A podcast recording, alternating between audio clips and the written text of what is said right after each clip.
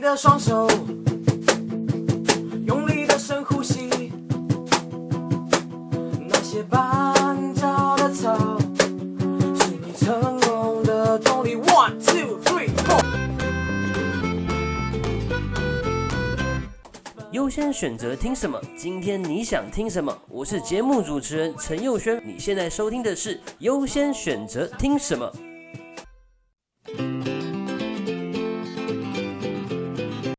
各位听众朋友，大家好，欢迎收听优先选择听什么乐写看政治的单元，我是节目主持人陈佑轩。今天是录制的时间是这个二零二零年的七月一号，二零二零年的七月一号。那为什么在这一刻要特别强调讲两次的时间点呢？是因为今天发生了在全世界发生了一个非常大的重要的事情哦，就是香港的国安法正式的实施了。香港的国安法呢，在六月三十号的时候呢，由这个中国的人大呢，呃。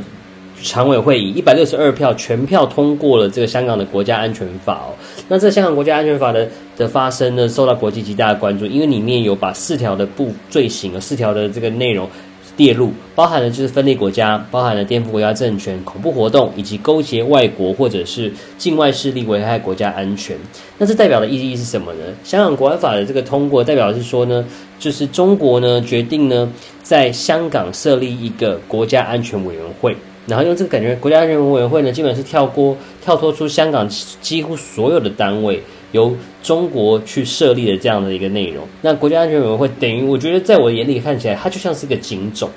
它就是一个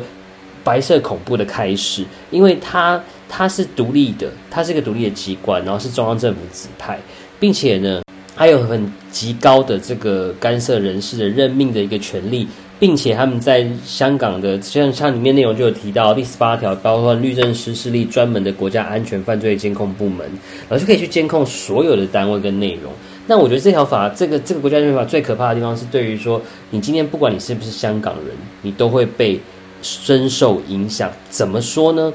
因为他在这个香港的国安法的第三百第三十六条中有提到一个很大很大的动力，他是讲任何人。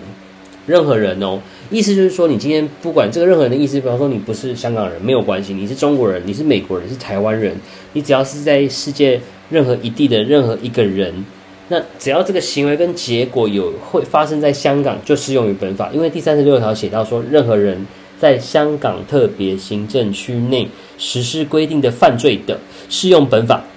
犯罪的行为或者结果有一项发生在香港特别行政区内。就认为是在香港特别行政区内犯罪，所以你今天就算你今天是在在别的地方发生了这个事情，他就可以认为说你现在有违反我们香港特别行政区的法规哦，你有颠，那你有颠覆香港政府或是中国政府的的意图或是行为，那我就有可能会对你呃执行哦，而且至于这个结果，这个认定其实很宽，你看他讲的这样子内容其实是非常宽的哦，而且很可怕的是哦，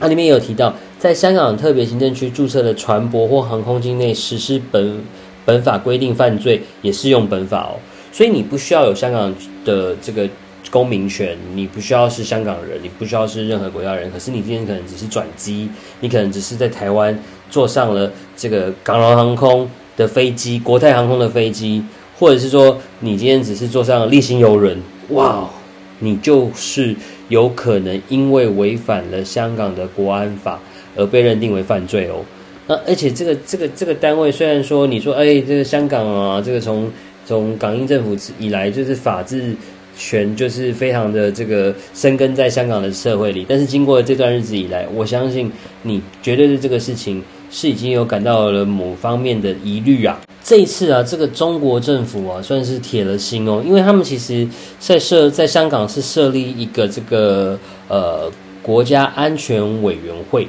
然后来做这个监督跟问责，然后这个这是由中央，就是中国中央指派的国家安全事务顾问将列席在这个安全会议里面，等于就是可以下指导棋啦。而且这个国家安全委员会呢，基本上它的职权呢是包含了危害国家安全犯罪的所有案件，所以你只要到那边，等于说就是一种警种，然后它是有另外的司法审判的一个机制，然后在里面所做的司法审判是不受是不需要做国做复核的司法复核的，然后国家安全委员会跟行政长官。有干涉这个监控与审判方面的人事任命，那并且他们在香港的律政司也会设立国专门的国家安全犯罪的监控部门哦。那这个部门的监控检控官呢，任命需要获得国家安全会的同意。所以说，等于说你从司法面，你从警政的这个这个层面，从调查局的层面，从这个机制整个机制的这个建立起来，全部都是由中国中央去做决定。那而且里面写的很多东西都是可以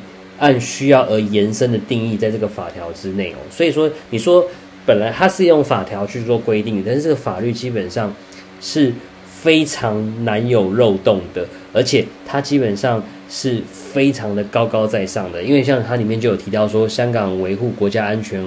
委员会这个工作是不受任何机构跟组织个人干涉哦，所以他们基本上呢，通过这个法律呢，完全呢就是把所有的香港人民在言论自由方面，只要是有冲突到这个中国政府的可能性的时候，他可以无限上纲。尤其是里面还有设一个最后一个保障哦，他在六十五条中有提到说，本法的解释权属于全国人民代表大会常务委员会。意思就是说，如果今天在里面有一个人对于这个法条，他们做了一个解释，他觉得不妥，呃，这个这个事情除了司法上无法复核之外，就是无法再减，就是去去申诉之外，上诉之外，呃，最后的解释还回到了中国中央的人大去做的人大常委会去做决定哦，所以。呃，你这个法律之后啊，其实我们一般的民众，你你你去香港等同于去中国，因为一国一制了，这几乎是一国一制了。你到中国去的时候，你不能够随意的大放厥词，你不像在台湾，你可以大放厥词。你到香港之后，未来也是这样子。那这之中间最可怕、最讨、最可怕、最可怕、最可怕的就是这些香港的民众、香港的年轻人、香港这些左派人士、民权人士，这些香港。努力在争取自由，不要说港独了，争取自由民主的这些香港民众来讲，这是他们很大、非常大的一个打击呀。那也正是因为如此啊，所以世界各国其实都表达了谴责哦。那也提出了一些呃方法跟方案，因为他们认为香港已经不是以前的那个香港了。就像以美国来讲啊，他们就提决定要提出了这个所谓的这个呃呃香港人民自由与选择法案，以及香港安全港湾法案，去帮助这些受到政治迫害的港人哦，可以申请美国的政治庇护哦。那香港、美国呢也宣布了撤销对香港出口许可证的豁免哦，所以其实我觉得各世界各国会发现说，香港其实可能以后就跟上海一样，它没有它的法制法权基本上是后面有一个老大哥在那边的，所以你没办法真正放心做很多事情。那包含我相信，他也可以利用国安的这个名义去去处理治安的事情哦，就像。大家都说，可能用中国的 App、中国的手机，可能会慢慢的有些讯息传到中国去。那你到香港之后，你应该也会有一样的状况，可能电信业者就会，呃，完全没有任何选择的权利，把所有的资讯、所有甚至可能刷脸的部分全部都上交，因为为了国安的部分哦。那这是个非常可怕的事情。那也因为这样，所以民主自由的各个国家也都提出了一些方案。就像我刚刚提到的，这个美国的政府除了谴责，国会也推出了这个驻香港人的移民法案。那英国来讲，就是这个之前的这个殖民地殖民地属国的英国也提出说，诶，他们可能会改变移民规则哦，让持有英国国民护照的人呢进一步获得移民权利。那估计大概有三百万的香港人可能就有这个机会哦，因为香港其实，在三十约大概有三十五万人有这个英国国民的护照，那另外有两百五十万人有资格申请这样的护照。那利用这样的方式呢，其实他就他有提到说，如果中国继续推动这种立法。那将与中英联合声明中的义务直接冲突哦。联合声明是在联合国登记、具有法律约束力的条约。那将英国将别无选择，只能维护我们与香港人民深厚的历史跟联系与友谊。那这中间就是提到说，因为是之前他们在九七年的时候，其实双方其实有有讲好，是说这个英国呃香港的这个制度是不会不会变的，什么事情都会五十年不变。但现在不到五十年哦。短短的几年之后就变成这个样子了。那当然，台湾我们台湾政府也不落人后啦，我们也马上成立台港服务交流办公室哦。那目前据我所知是由陆委会这边做主导，然后放在这个这个办公室是设在这个呃民主基金会这个这个地方哦。那也借由这个方式，希望是能够来协助香港人，如果要来台台就业啊、就学啊、投资创业啊、移民定居等等。或者是说香港的呃有意来台发展的跨国企业、国际法人，我们就希望台湾政府会希望利用这样子的一个基金、一个办公室去协助香港人对于人道救援或关怀的部分。香港资金跟专业人才的部分，那我觉得有一个题目，其实我们得到的讯息非常少，可是很值得大家讨论。就是其实，在在上一波的抗争当中，有很多的香港的年轻人其实是被消失的，不论是突然就就失去了生命，还是就是被送往中国大陆，那这个都是非常可怕的事情。那甚至因为他们很多人都被扣留住了，这个呃。